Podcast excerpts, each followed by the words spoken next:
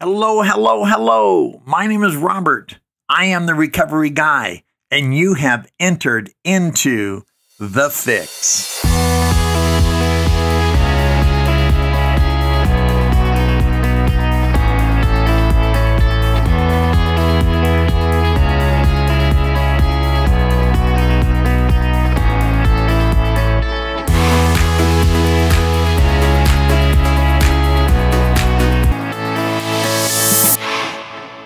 My name is Robert. I'm a recovered alcoholic.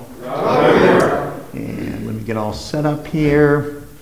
Uh, it is good to uh, be here. I, I, really appreciate Daniel uh, extending the invitation in Austin for, uh, for allowing me to be here tonight. Um, as a recovered alcoholic, uh, my last drink was uh, April 25th, 1986.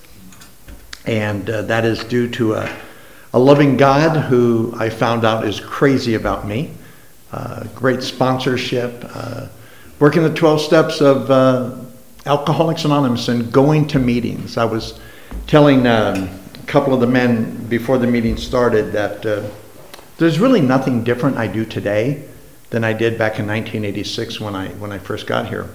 Uh, the only thing that's different is I sponsor individuals in the beginning, obviously you know, obviously it says in the big book that you can't transmit something that you haven't got. Uh, and I didn't have a lot back then. Uh, but thank goodness there were, there were men who had a lot and were willing to share with me, obviously, what I, what I needed the most. And that was, uh, that was a place to go. You know, I, gosh, I, I, I can't tell you how many times I've heard the preamble of Alcoholics Anonymous. You know, where it says Alcoholics Anonymous is a fellowship of men and women who share their experience, strength, and help with each other, that we might solve our common problem and to help other alcoholics to achieve sobriety. In the beginning, I would have never admitted that I was alcoholic because to me, that was a sign of weakness. Um, but I knew how lonely I was. I knew that I was in desperate need of fellowship by the time I got to the rooms of Alcoholics Anonymous, every significant person in my life had either left me or I left them. There was, there was no one else. I had burned every bridge that was ever constructed, whether it was by me or someone else. I burnt my second marriage to the ground. I literally moved my children out of the way so I could go drink. Uh, my mom and dad would no longer talk to me. And if my brothers or sisters knew it was me calling, they would never answer the phone. I was completely unemployable, and, and I knew the law was after me. And there was no place left to hide. And I remember on the morning of February 9th of 1986, and I had gone out and I'd lost my job and I'd lost $1,000 again with free drinks in Las Vegas. I got sober in Las Vegas, by the way. Um, and I remember I was at this place called Davy's Locker. And I woke up in my parents' condo, and they were already gone to work. And I looked in the mirror as we do when we're getting ready. And you know those voices you hear where everyone is, I call it the, like the tabernacle choir. And there's voices in my head, and they were all saying in unison, Bobby, Bobby, Bobby, what are you doing? Because no one understood. I didn't even understand. And this particular morning, there were no voices. It was just silent. And I was convinced then and there that I was going to die. I was 32 years old and I was dead. And there's nothing that scares men and women more than coming face to face with their own mortality. Nothing. For me, anyway. And I walked into the living room, and for the first time in my life, in a way, I admitted I was alcoholic because for some of you youngsters out there, we had this thing called the, the Yellow Pages, right? And there was an actual book, and, and I looked in under alcoholism and I started calling numbers. And I think I have a problem with alcohol. Their questions were, do you have any money? Do you have insurance? And and then it was no, no, no. I don't have a job. I don't have insurance. I don't have any money. And it was usually click, click, click, click, click. And I finally found a place, Nevada Treatment Center in Las Vegas. They said, if you can get here with $50 within the next hour, we'll talk to you. And I called my dad up, and my dad had been sober a number of years at the time. And I said, Dad, I need a ride. I didn't have a car, didn't have a license. And he said, uh, I said, if you get here, I need $50 and I need a ride. And I told him what was going on, and he got over there as quickly as he possibly could. And I got to the Nevada Treatment Center. And that was the beginning of my journey of February 9th of 1986. Um, I would relapse after 71 days. And I, and I didn't relapse because the program didn't work. I, real, I relapsed because I didn't work the program. It's very simple um, because you wanted me to be honest. And I was incapable of being honest. I was so afraid of honesty because I was convinced that if you knew everything there was to know about me, you wouldn't like me. You know, we say keep coming back, right? But you've never met anyone like me. That was my head. And I, and I realized that if, if you knew what kind of adulterer I was, I mean, what kind of person moves, literally moves their children out of the way so they can go get drunk and high?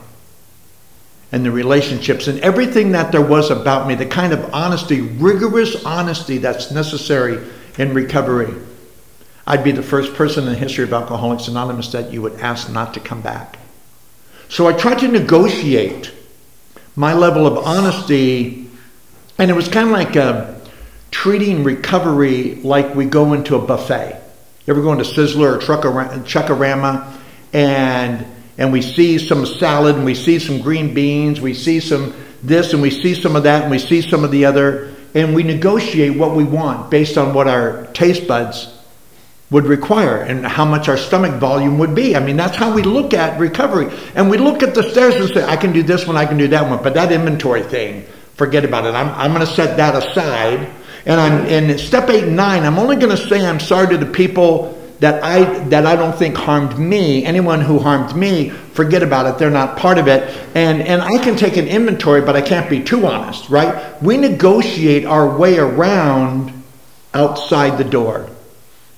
And I was telling someone earlier, it's, it doesn't surprise me when people relapse. It doesn't surprise me at all because I know this program works. I know rarely have we seen a person fail who has thoroughly followed our path. Those who do not recover are people who cannot or will not completely give themselves to this simple program. It's that simple. And if you think you're different than that, if you think you're unique, it's just terminal uniqueness. And it's kind of like terminal cancer. It's going to kill you, it's just a matter of time. That's why it says, surrender yourself to God as you understood God. Admit your faults to Him and to your fellows. Give freely what you find. Clear away the wreckage of your past. Right? Where we come from, though, that's difficult to do. Because many of us, most of us in this room, probably started drinking and using somewhere between 12 and 16 years old. Most of us probably did. And we had been harboring negative emotions and feeling badly about ourselves for a long time. Our first drink was more of a relief than it was anything else. Because so many of us we believe we're nothing because we came from nothing. And we believe we're always going to be in nothing. And when I took my first drink when I was 14 years old, I was an almost. For the first time in my life, I wasn't somebody, but at least I wasn't nothing anymore. And when you have that sensation of being an almost, it's everything. Again, I knew I was never going to amount to anything at all. But knowing that I could just find this area almost like suspended animation, find this neutral position where I still didn't know how to live, but at least I didn't have to die. Just that, that, that place suspended. The problem is we repeat this over and over and over again. And if you know anything about medicine, there's this, this word called tolerance. Tolerance says that I need more today than I did yesterday to achieve the same result. And I started drinking more, which made me feel worse. So I drank more, which made me feel worse. And this revolving cycle of addiction begins to occur. And the next thing you know, we're at a place and we don't even know how we got there. It says in the big book that we're no longer able to differentiate the true from the false. I mean, we're you know we're the kind of people it makes perfect sense to us where we go into a bar and, and it says all you can drink $10 and we tell the bartender we'll take two. Because that makes sense to us right? Our middle name becomes more. But unfortunately that more is is a path to destruction. And we go through relationships we go through anything we need to go through because what happens at a particular point the whole idea is to protect the supply. And whether it's methamphetamine, alcohol, crystal, seconal, doesn't really matter what it is, psychedelics, we protect that supply at any cost. Because without that supply, we are nothing. We're no longer an almost. And we become afraid that without that substance, we're going to die. Because for many of us, most of us, it becomes breath. If you ever asked me to stop breathing, I would say, What are you crazy? If I stop breathing, I'll die. Makes perfect sense. If we stop using, if we stop drinking, we will die. We're convinced of that because we don't know how to live without being medicated, right?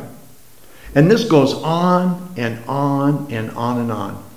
You know, I was telling some of the some of the men before the meeting. I dropped out of high school when I was 18 years old on my birthday. It was January 3rd of 1980, uh, 1972. I was going to graduate in May of that year. I could have just shown up and still graduated from high school.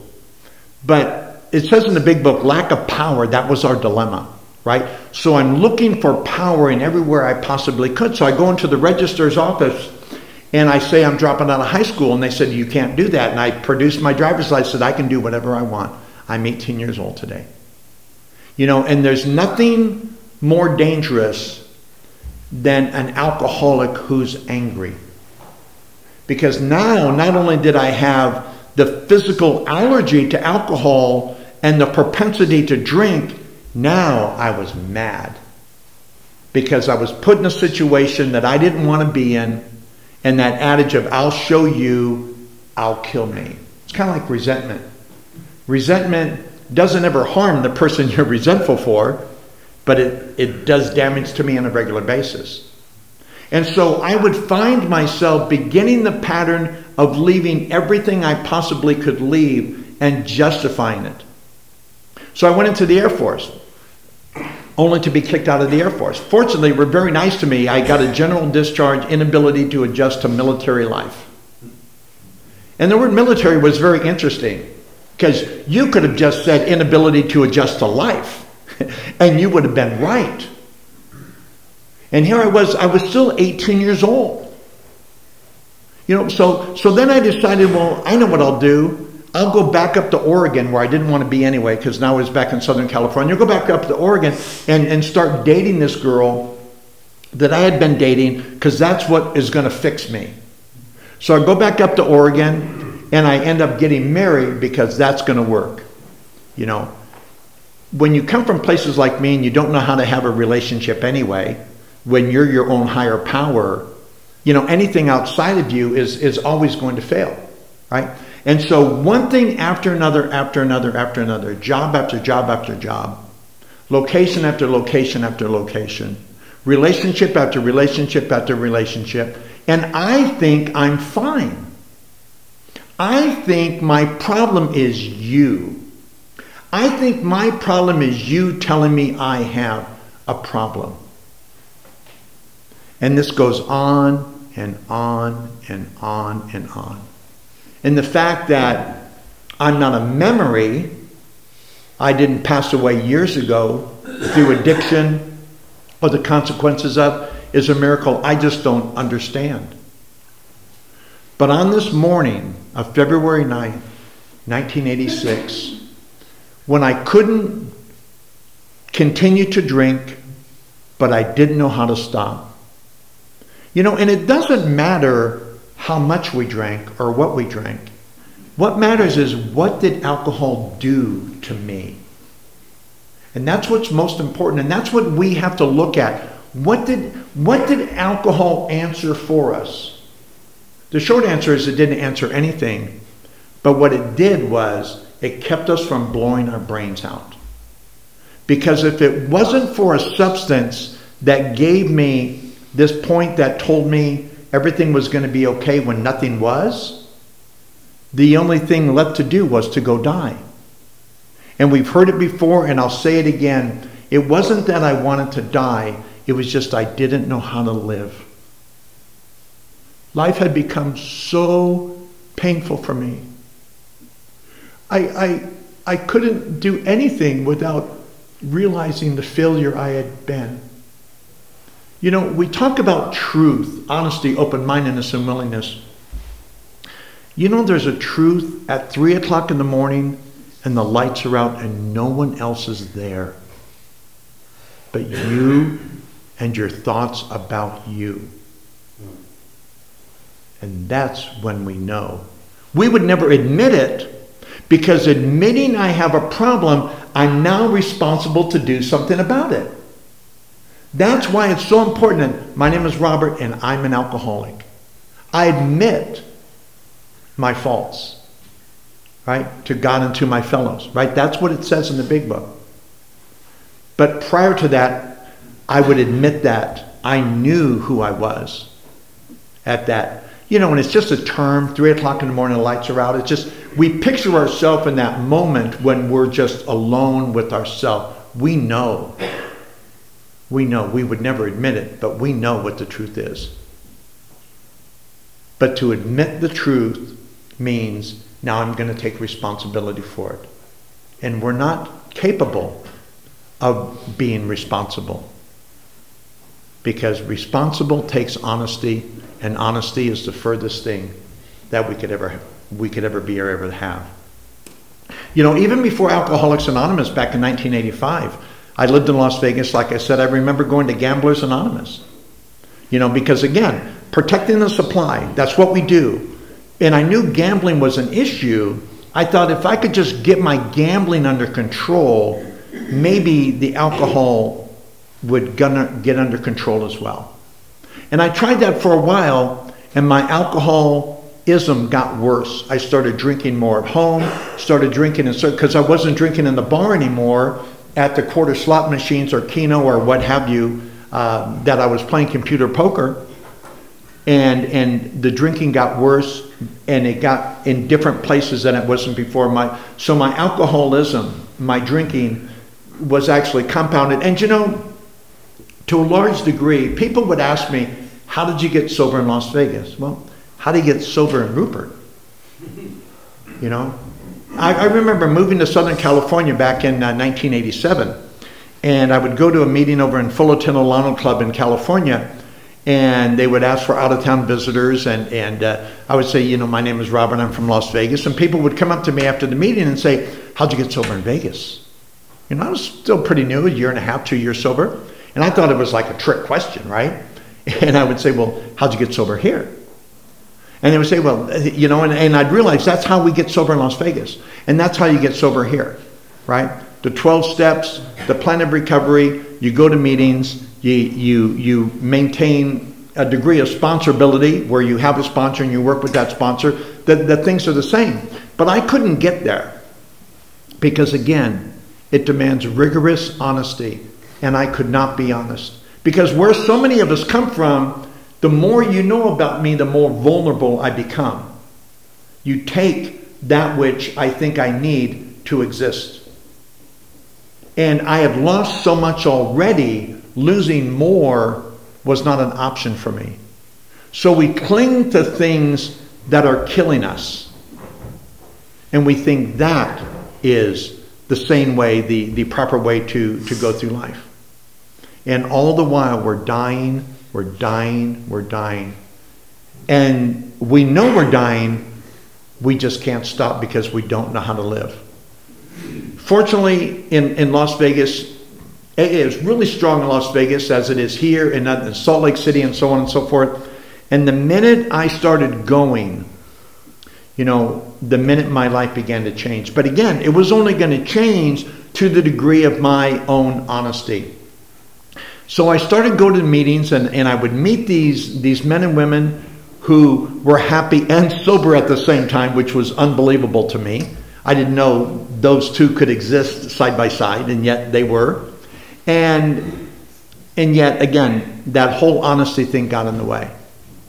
And as the honesty was set aside, unbeknownst to me, the pain grew and grew and grew. And as I was sharing with some men earlier uh, during the barbecue, um, Father Martin in Chalk Talk, if you've never listened to it, go to YouTube, find Father Martin, find a Chalk Talk, and listen to this guy. He said it's a natural human response to seek relief from that which is uncomfortable. Right? So if it's cold outside, you put on a jacket. If, if, if you have a headache, you take an aspirin. Uh, if it's raining, you use an umbrella. But what do you do if that which you are uncomfortable with is you? You, you no longer have the ability to live in your own skin. And alcoholism is, a, is, a, is an itch that demands to be scratched. Period. It's like having a rash. Eventually, you're going to scratch that thing or you're going to do whatever it takes to get over the rash. There's no, there's no two ways about it.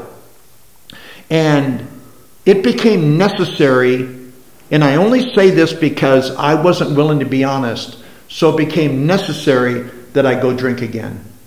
And I remember my dad found out I relapsed. First thing he did was take me to a motel called the Rhett Butler Motel on 15th and Fremont in, in Las Vegas. And he looked at me and he paid a week at the motel and he said, Your mother and I aren't going to watch you die. My dad. He knew his son was dead. And he was not going to watch me die. And my dad was really bigger than me. And he turned around and he walked away. And you know when someone's shoulders are shrugging and you know they're crying? I would find out later that my dad was just weeping because he would never see me again alive. And I sat in this hotel room and I tried to recapture that feeling of being an almost. I, I knew I couldn't stay sober. So if I could just be an almost again, I would be okay. And I went across the street to the bar, the Sundowner Saloon, and tried to find that right combination of scotch and beer, and, and, I, and I just couldn't do it. And I sat up in my hotel room for five days and just tried to get as drunk as I could to be an almost. And then I remembered Alcoholics Anonymous. And I started remembering the people that I had met along the way. And I thought, I, I can't die. Maybe I'm too much of a coward. I don't know. Maybe I just wanted to live and I didn't know how. But I thought, you know, I can't drink anymore and I can't die. I think I'll go back to Alcoholics Anonymous. And that morning, April 25th of 1986 is when I came back to the rooms. There was a little club called the Turning Point in Las Vegas. And I used to go to this late lunch bunch meeting, uh, 12:30 every day, Monday through Friday. And and I thought I could just sneak in the back room, right, and just be undetected and be there and just wait for the next meeting to start. It's kind of like George Costanza who quits his job and then acts like he didn't quit. I don't know if you ever saw that episode of Seinfeld, but pretty funny. Uh, so I thought I could just sneak back in the room. And wouldn't you know it, my sponsor, Max B, was there waiting for me after a meeting that he never went to. Talk about a divine appointment. So here I am, face to face with Max and feeling guilty, but it wasn't based on anything he did or said. He looked at me and he said, Are you ready? And I said, Max, I, I, am ready. I really need this. He said, you, you, don't, you don't understand. And, and I said, Well, Max, I, I really want this. He said, No. This is not a program for people who want it. It's not a program for people who need it. This is a program for people who will do it. It says in the big book if you want what we have and are willing to go to any lengths to get it, then you're ready to take certain steps. There are a lot of people in this room who really want this program. I don't doubt it for a second. Unfortunately, there's a lot of people in this room who won't be sober next week. We have to be willing to go to any length to get it. And Max and I discussed that, and we got on our knees and we did the third step prayer. And that was the beginning of me being honest. And I began to reveal myself to Max in a way that I'd never shared with anyone before. And that wouldn't be enough for me. I thought I could be a little bit more honest but not completely honest, not painstaking. says if you're painstaking about this phase of our development, you'll be amazed before you're halfway through. I was kind of honest, but not in a painstaking way. I wasn't ready to reveal myself to the way that we need to reveal ourselves to get through these this pain so I didn't have to go medicate anymore. And I remember about six months sober, and I was playing with the steps. And by this time, Max had moved out of town. Jack Fisher had become my sponsor, who was actually my sponsor for 33 years until he died of cancer. I've never been in AA without a sponsor. I had a sponsor my first week who just celebrated 38 years of sobriety. My sponsor today has 43 years of recovery. Talked to a guy on the phone today who was instrumental in my recovery. He's got celebrated 39 years in January. So I come from a lineage of uh, people who've been sober it, it says in, um, in uh, Roman numeral 17 um, that it is vital, one alcoholic working with another, that is, is necessary for permanent recovery. I believe in permanent recovery. I believe we can die sober. I was telling some fellows before the meeting, I will probably die of old age. Not too shabby for a guy who wrecked his life the way we wreck our lives, right? I'm 69 years old. I will probably die. Just in a hospital room, going to sleep. That's what I plan anyway, right? Unless I get hit by a bus somewhere between now and then. And, and, and, and that's the program of recovery. So, but, but I came face to face with how dangerous. You ever do that? Do you realize how dangerous we really are to ourselves, to our own well being? And it sort of scared me into the steps. And I went to my sponsor, Jack, and I said, Jack, what do I do? Because now, now I'm afraid that if I relapse, I'm dead. I'm not making it back. Not like it was in the beginning. I knew too much. I couldn't, my ego wouldn't allow me to come back. I would have died out there instead of coming to tell you one more time that I burnt my life to the ground. And my sponsor, Jack, very big on service, looked at me and he said, Bob, I've never known anyone who was actively involved in service who has relapsed. And that's true to this day. The key word is actively. Once we stop becoming active, all bets are off. It's like expecting to go up a hill without pedaling. There's this thing called gravity that prevents that from occurring. Try it. Try to try to go up a hill without stepping on the accelerator. Try going up a hill without pedaling. You can't do it because of gravity. And you can't stay sober without service. And this has been my experience. And I said, Jack, what do I do? And he said, There's an ashtray. Back in those days, you could smoke in the rooms, right? Said, We'll start cleaning ashtrays. We'll start you out slow. So I started cleaning ashtrays. Then I started making coffee. Then he called me up and said, Hey, we have this 12 step call. We need to go on. There's a drunk in a hotel room that needs our help. Let's go. Service, service, service, service, service. And I began to work the steps in a way like, like, like a boy would discover candy. And you had all this available to you. And it didn't cost a thing. Matter of fact, it would cost you if you didn't take the candy. And I began looking at the program of Alcoholics Anonymous with what Chuck Chamberlain would say a new pair of glasses. Everything became different. In nine months, I told you about my dad saying, I'm not going to watch my son die. Remember, I was nine months sober and I had my mom and dad over for Christmas. And my dad came up and gave me a hug.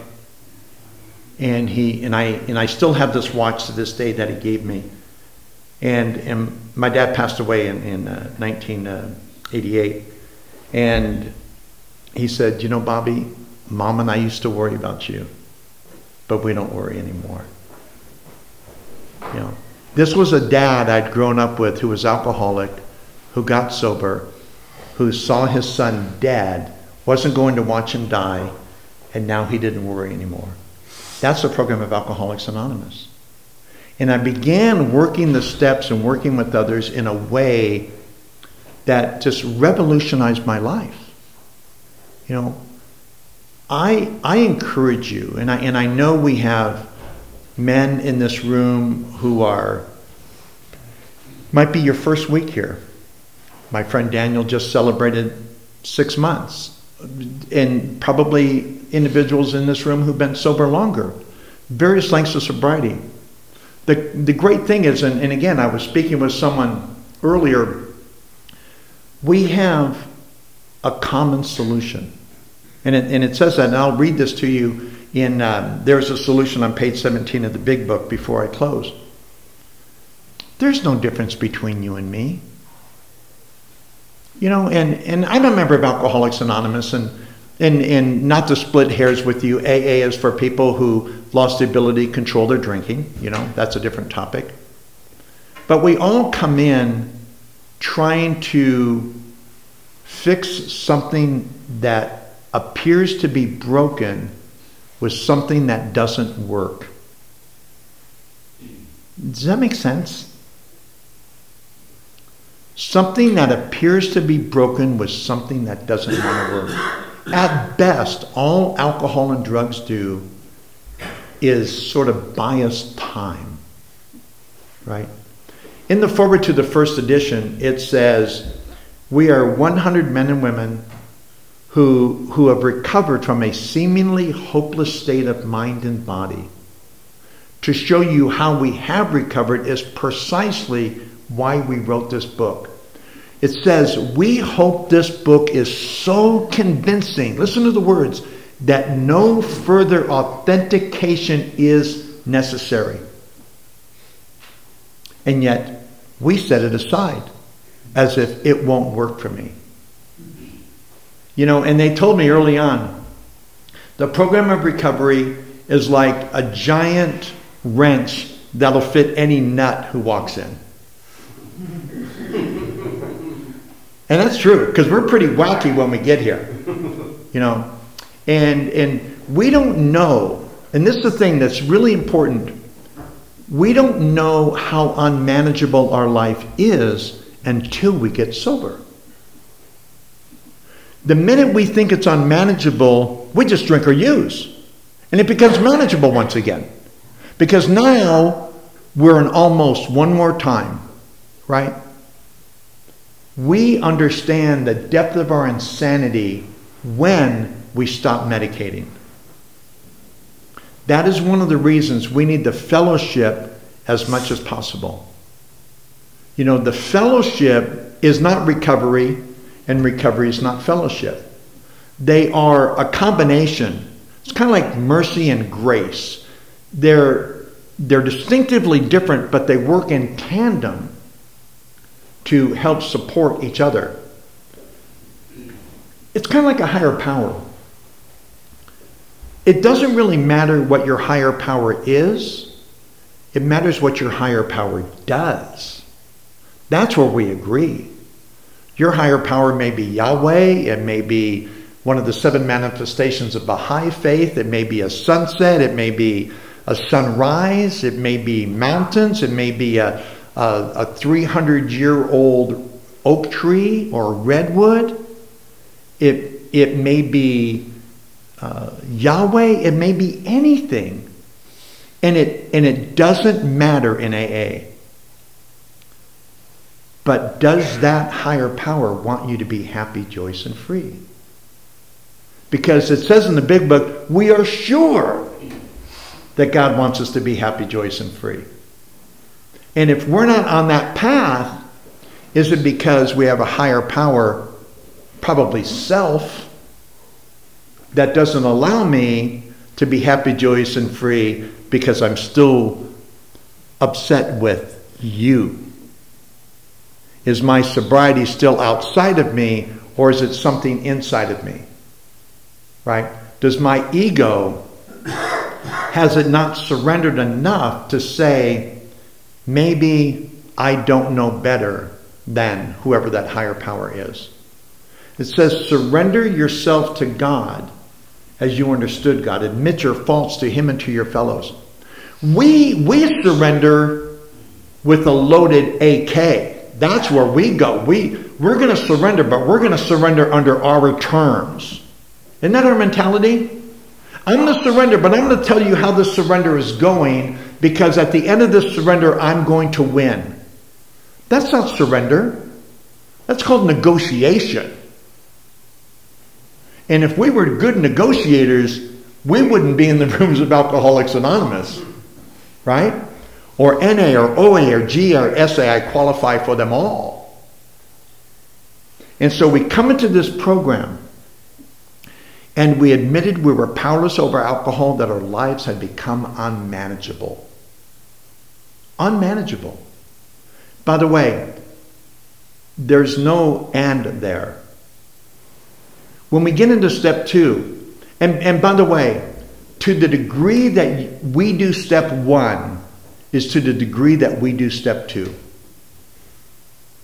It is absolutely impossible to do steps two through 12 if we negotiated step one. If you read the 12 and 12, and I recommend that you do, the big book is, is obviously the Bible of recovery from my standpoint. But the 12 and 12, in step one, Bill says that who likes to admit complete defeat Practically no one. And then down in the bottom of the page, it says, Any life we do have, this is a paraphrase, will be precarious at best. Anything that we do outside of compete, I think he calls it humiliation. It's what happens to me when I get totally humble before you and before God, where I have no secrets because we're only as sick as our secrets. And if I want to be well, I expose it all. What do you want to know? I have no, I have no secrets because I know a secret from you is a secret from God. And a secret from God, in, it inhibits my ability to get well. And, and I'm also not helping you because if I can be honest with you, you can be honest with me. And maybe you've been struggling with honesty for a while. And you say, man, Robert admitted that? Well, if Robert admitted that, I can admit that. And you become feeling better about yourself because the things that we were harboring that caused us anxiety and pain and discomfort and the need to medicate, they're relieved. You know, when you relieve pressure out of a Instapot or whatever, you can now take the lid off. I use an Instapot a lot for my hard boiled eggs and things and cooking down beef. And you know, it's impossible to get that lid off. Not only that, it's dangerous. Remember, remember an old radiator cap? Back when we had non sealed radiators, there was a button on top, and you could press the button and let out the steam. And once you let out the steam, then the radiator cap was safe to take off. Prior to that, you would get burned. I mean, it was dangerous. It could blow up in your face. But you let that steam out, everything got equal, and you could take the cap off, and there was no issue whatsoever. That's what being honest will do for you. So we, we're honest in step one, where we admitted we're powerless over alcohol and our life had become unmanageable. Step two is an open mindedness. We came to believe that a power greater than ourselves could restore us to sanity. And if we didn't think we're insane, well, we need to go back and visit step one, where we see how our life had become unmanageable. And, and and if I think my life is unmanageable, maybe I need to turn the management of that life over to something else. So we come to believe that a power greater than ourselves, and then we become willing to turn our will and our life over to the care of God as we understood God. That is that willingness.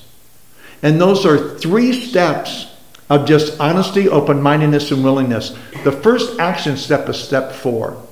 We begin clearing out all the, all the things that we've been harboring.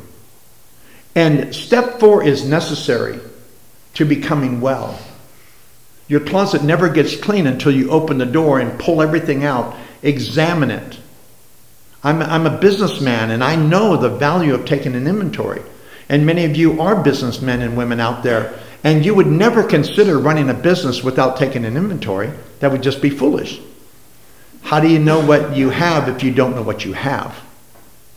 So we take a fearless and moral inventory of ourselves resentment, fear, and sexual situations. Then we admit it to God, to ourselves, and to another human being the exact, not the nature of our wrongs, but the exact nature of our wrongs. And we begin a new freedom.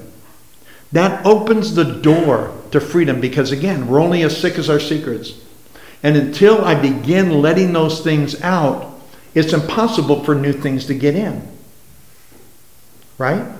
Until I clear out the junk, it would be foolish to, to try to put good fruit over bad fruit because the bad fruit will rot the good fruit. The good fruit won't make the rotten fruit good, the, the rotten fruit will make the good fruit rotten. But that's what we try to do. So, so we, in six and seven, we are asking to remove defects of character, and then we humbly ask Him to remove our shortcomings. And then we're ready for another house cleaning in step eight and nine. And you know, there's a seven step prayer that prepares us for eight and nine. And you know what's really great about eight and nine is that individuals don't need to accept our amends for step nine to be completed. Did you know that? You don't need to tell me that you received my apology. I just have to make the apology.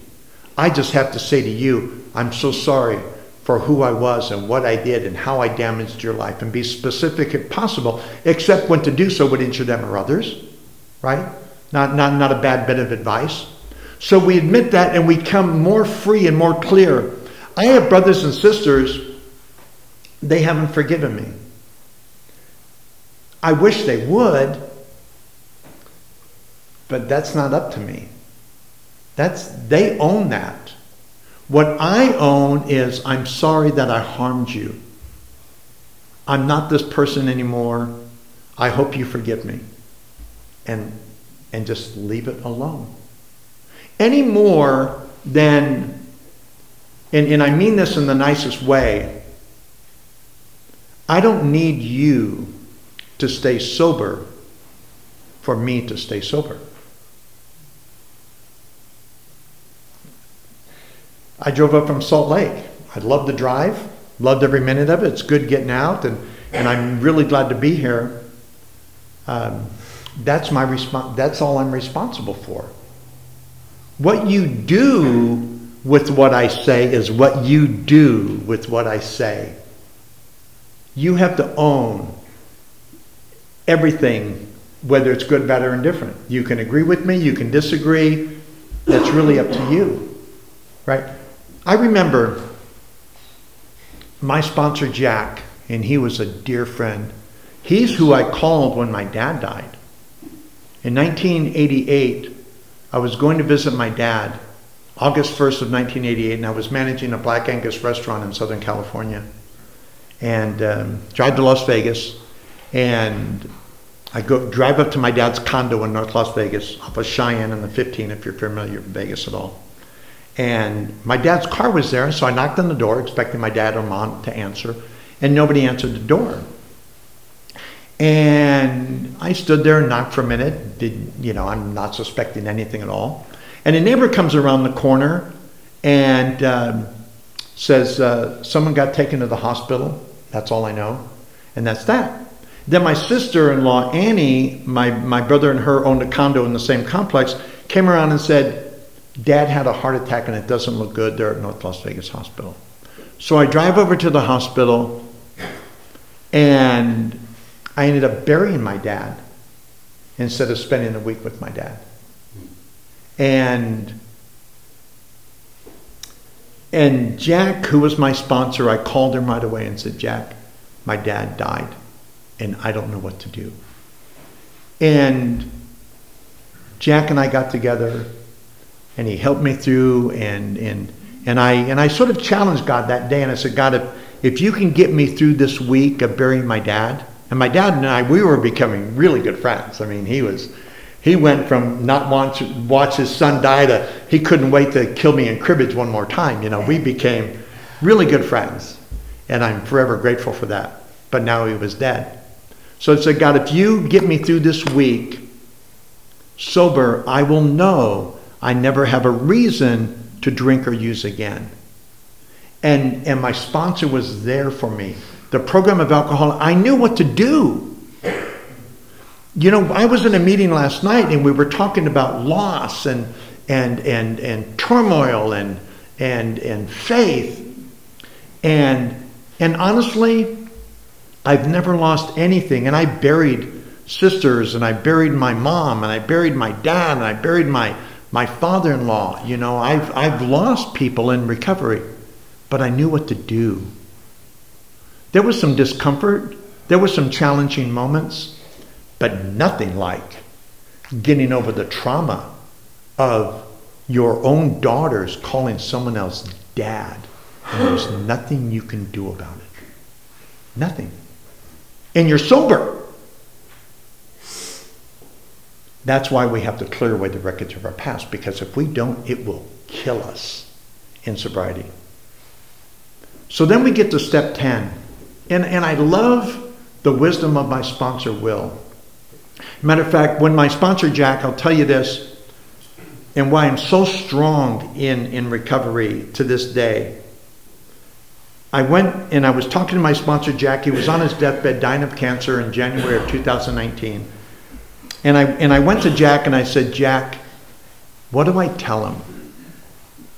Because I knew he was dead and it would be the last time I saw him.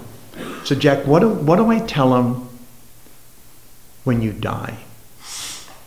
And in his cancer ridden voice, I got real close to him. He said, Bob, tell him it works. And I went down into the parking lot and I began to cry because I love my sponsor as much as I've ever loved any person. And I immediately got on the phone to Slow Will who's a happy, grateful, recovered alcoholic, by the way. And he knew Jack. He was friends of Jack in, in Las Vegas. He lived in Missouri at the time. And I said, Will, Jack's dying. And, and, I, and I just need you to be my sponsor. Will you be there for me? And, that's, and it's so important that you know that. Because I would never tell, Daniel and I are very close. Daniel is sponsored by someone I sponsor. And I would never tell Daniel to do anything that I don't do. So when I look at Daniel and say, Aren't you, Are you listening to your sponsor? It's only because I listen to my sponsor. Are you working the steps? Only because I work the steps. Are you reading your big book? Only because I read your big book. When was the last time you went to a meeting? I've gone to four meetings this week, right? We continue to do, and that's where step 10 really comes into play. And I know it's premature for most of you in this room, but my, my sponsor, Will, says we, we, we continue to take our personal inventory, and when we're wrong, promptly admitted it Will says if we clear away the wreckage of our present, it doesn't become the wreckage of our past. So now I'm even. It's level ground. And you know, when I when I drove in here tonight, I saw all the all the fields growing various produce, corn, and it looked like cabbage or something, something under the ground, maybe lettuce, I don't know. But I saw a lot of combines, right? there was a lot of farm equipment, and that farm equipment just doesn't sit there any more than the crops harvest themselves. There's people every day who get on those combines, get on those harvesters, they start the engine up. They go back to the rows. They start cleaning. Not only are they prepping for their next their next uh, season, the next plant, but they're clearing away the wreckage of their present and they're getting it ready. They're readying the soil. And that's the same thing we do in recovery. So I continue to take a personal inventory, and when I'm wrong, promptly admit it. The big book says we do that as a daily house cleaning. We do as a periodic, a daily house cleaning, a semi-annual, and an annual house cleaning. Some of us like to go on retreats. Which reminds me of my humanity, how frail See, I have a spiritual malady. As a chronic alcoholic, it's never safe for me to consume any alcohol to any degree in any form whatsoever. But if they if I don't drink, the phenomena of craving never occurs. So what else is there? There's a mental obsession. The mental obsession is fueled by a, what is called a spiritual malady. That's why it says, "See to him See to it that your relationship with Him is right. In how it works, it says A, we were alcoholic and could not manage our own lives. B, that probably no human power could have relieved our alcoholism. And C, that God could and would if He were sought. It's not maybe God can. We, I am the common denominator. God could and would if He were sought. If I seek God, God will do what God does which allows me to be happy, joyous, and free. So I do step 10, and it reminds me of, my humanity, and my humanity cries out for a power greater than me. I sought through prayer and meditation to improve, right? I already have a relationship with my higher power. I want to improve that conscious contact with God as we understood Him. Praying only, not my ego, but praying only for the knowledge of His will for us and the power to carry that out. Lack of power, that was our dilemma. That's what it says in the big book. Who doesn't want power? I want power, but I want God's power. Because God's power tells me you're important, more important than me. But when you and I get together, man, that's something else. There's this thing called in science, it's called synergy. It's when one component added to another component creates a third, more powerful component. It's, it's amazing. It's science. It's, it's irrefutable. That synergy, look it up. And that's what happens when I get with God and God go, tells me to go get with you. Because then in step 12, having had a spiritual awakening, right? So contact, contact with God. I carry the message to alcoholics, which is you, and to practice these principles in all our affairs, which is me. I always thought it was about me. It was never about me. It was always about God, you, and me. And as long as I pursue that path, I will, it says in the big book, I will not only get well, I will stay well. I will not only be recovered, I will stay in recovery. I will not only worry about me, but I'll worry about we. You know, our first tradition says our common welfare should come first. Personal recovery depends upon AA unity. For me to be sober, I need you to be in this room. Whether or not you stay sober, again, you have to own that. We all have to own our personal recovery. But without each other, we have none. Because being apart kept me alone. That's why, again, fellowship is critical. I'm going to read this one page to you and I'm going to close. Page 17. And if you're not a student of the big book, you're missing so much. I cannot tell you how. I just ordered a new book, AA Comes of Age, because I want to reread it. I have a 12 and 12, as Bill sees it, the big book. I read every AA literature I can get my hands on. Um, I listen to speakers all the time, just trying to get a different perspective because I have this thirst. I, I no longer have a thirst for alcohol because alcohol was killing me because I'm a chronic alcoholic. I have a thirst of knowing about God and you and how the combination of God, you, and me can give me this life. I told you that I was married twice. I've been married over 34 years now. I have five children, three of which I would have never had if it wasn't for recovery. I have 10 grandchildren, none of which I would have had if it wasn't for recovery. There's not an aspect of my life that isn't significantly improved. You know, I'll go home tomorrow and and the combination to my automatic door will still be the same. My wife will not have changed it overnight. That wasn't always true. You know, I'd leave the house and those locks would get changed, baby. But not not not anymore. I love this page. This is page 17. You will want to fall in love with this page as well because it tells what happened to you and me. We of Alcoholics Anonymous know thousands of men and women who were just who were once just as hopeless as Bill. Nearly all have recovered. They have solved the drink problem. We are average Americans, all sections of this country, and many of its occupations are represented, as well as many political, economic, social, and religious backgrounds. We are a people who normally would not mix, but there exists amongst us a fellowship, a friendliness, and an understanding which is indescribably wonderful. We are like the passengers of a great liner the moment after rescue from shipwreck when camaraderie, joyousness, and democracy pervade the vessel from steerage to captain's table.